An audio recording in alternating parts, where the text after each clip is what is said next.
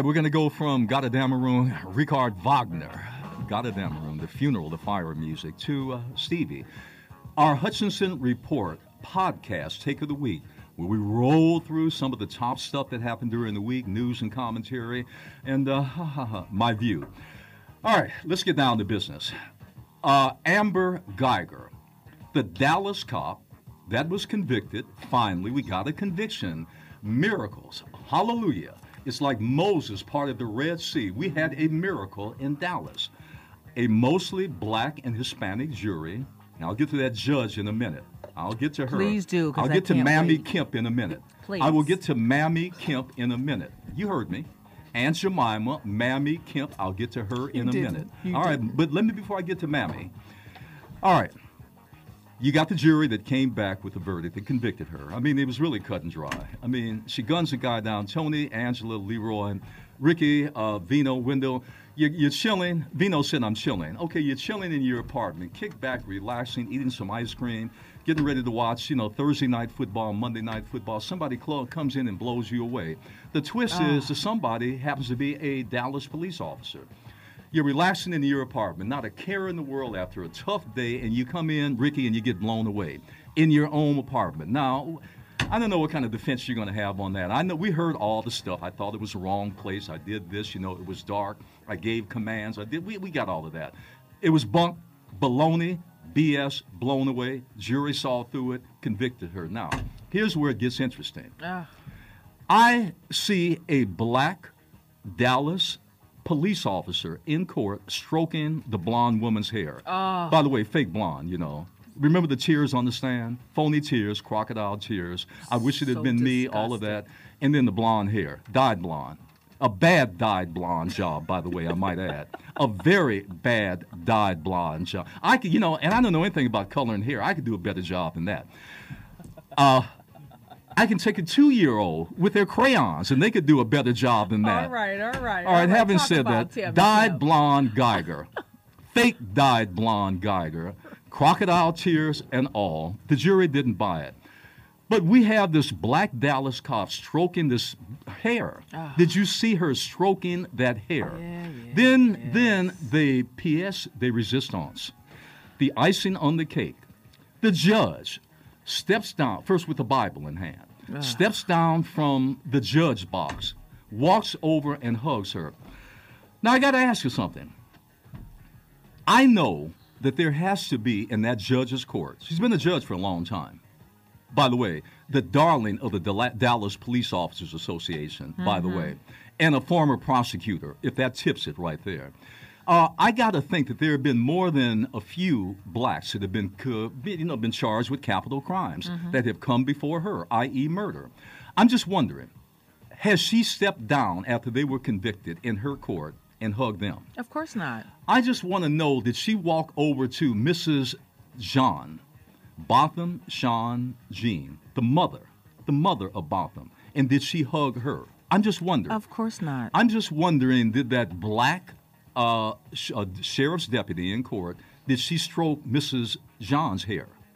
Did she, and her hair is not fake blonde, by the way, did she do that? no, no. I think there's a little thing that I thought maybe I'm, I'm missing something. I may help me out with this. I thought that judges were supposed to be objective, impartial, unbiased. I thought that, that am I getting something wrong? You know, I'm big, A.H. Hoffman, about fat mouthing on Facebook. You know, I don't tell me anything about what you think. I don't want to hear bitching. I don't want to hear moaning. I don't want to hear complaining. I don't want to hear whining. I don't want to hear any of that. What I want to hear, no, I don't want to hear anything. What I want to see is A C T I O N action. Action. You could have filed a complaint with the Texas Judicial Commission about this judge. Did anybody, I put the form on my Facebook page, did anybody take time to fill that form out, file the complaint, in between all the bitching, moaning, and whining? Did anybody do Did that? Did you take a poll on that? I, you already know the answer to that. all right. take a poll. And by the way, the icing on the cake, a 10 year sentence. A 10 year sentence. Prosecutors recommended 28 years. Hard line, take no prisoners, slap them in the execution chamber, Texas. I mean, for a capital offense. 10 years. By the way, served two in a country club somewhere, and then, of course, you know, walk. We already know that. The deal is in. But I have to be an optimist, A.H. Hoffman. We got a conviction. We'll leave it at that.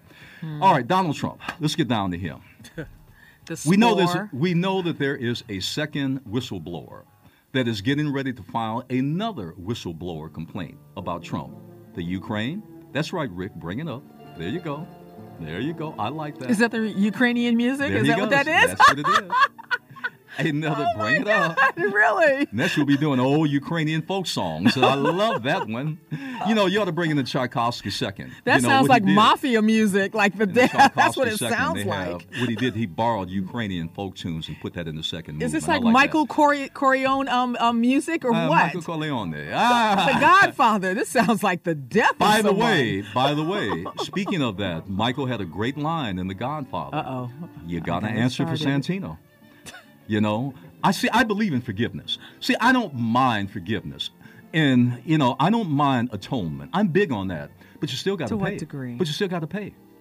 We can forgive all day. We can atone all day. You know, in my faith, as you well know, you know, Mm-hmm. atonement is there, but at the same time, you still got to pay. You got to answer for Santino. Trump has got to answer now for the Ukraine and 10,000 other crimes, not low crimes, but the highest crimes, and definitely not misdemeanors. Impeachment is on the table. Pelosi said, you know what, we had to do it. I can't ignore it. We got to go there with that. Here's the deal I'm not, everybody is saying that there is no chance that he would ever, in a, there was not a snowball's chance in hell that the Republican controlled Senate, uh, Senate would ever convict him. That's the working thought. That is a conventional logic. They're not. I'm not so sure about that.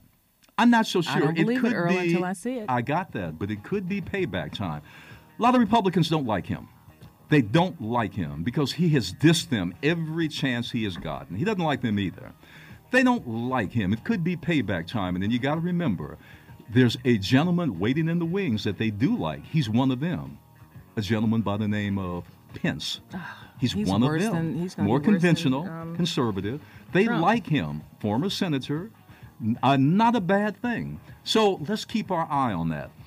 Diahann Carroll. I asked people yesterday. I love Diahann. I mean, down through the years, she was a heartthrob of mine. Julia, she broke a lot of new ground with that. I mean, you know, and she was just a fine person. All the everyone that ever had any contact with her on a personal basis made it clear she was a beautiful woman. Um, she would give her heart. I mean, never had anything negative to say, nothing. We need more people like that in this world. And by the way, I have to tell you, of my generation, and I don't mind dating myself because I have a birthday coming up in another couple of Sure days. do. Yes, I do. How young are you? I'm not telling. Happy birthday to you, Dr. Thank Earl. you. Thank you. But uh, age helping, you promised Yes, you were going to take me out. So you know Yes, what? I am All gonna take so you out. I'm holding your feet to the fire on that. Okay. Anyway, Diahann Carroll, basically, R.I.P. Hats off to her. Um, her legacy, her traditions that she set in place, her model of excellence, professional and personal. Just being a warm human being, excellence will always live forever. Yes. Hats off to Diahann Carroll Yes. individuals like that, you know, when they make them, I think Tony, they broke the mold on them. Hmm. You know, we they really have broken the mold because, you know, we're talking about folk of another generation when people were people were people were really human beings and related to people. They weren't in cell phones, they weren't in tech stuff, they weren't doing all this stuff now, and just so impersonal. Folk of Ricky's generation, you know, every time you look at them, their heads bowed down into something tech. No, I mean, they related to people as human beings. Diahann Carroll was the best of that generation, the best of the best. Once again, her legacy will live on forever.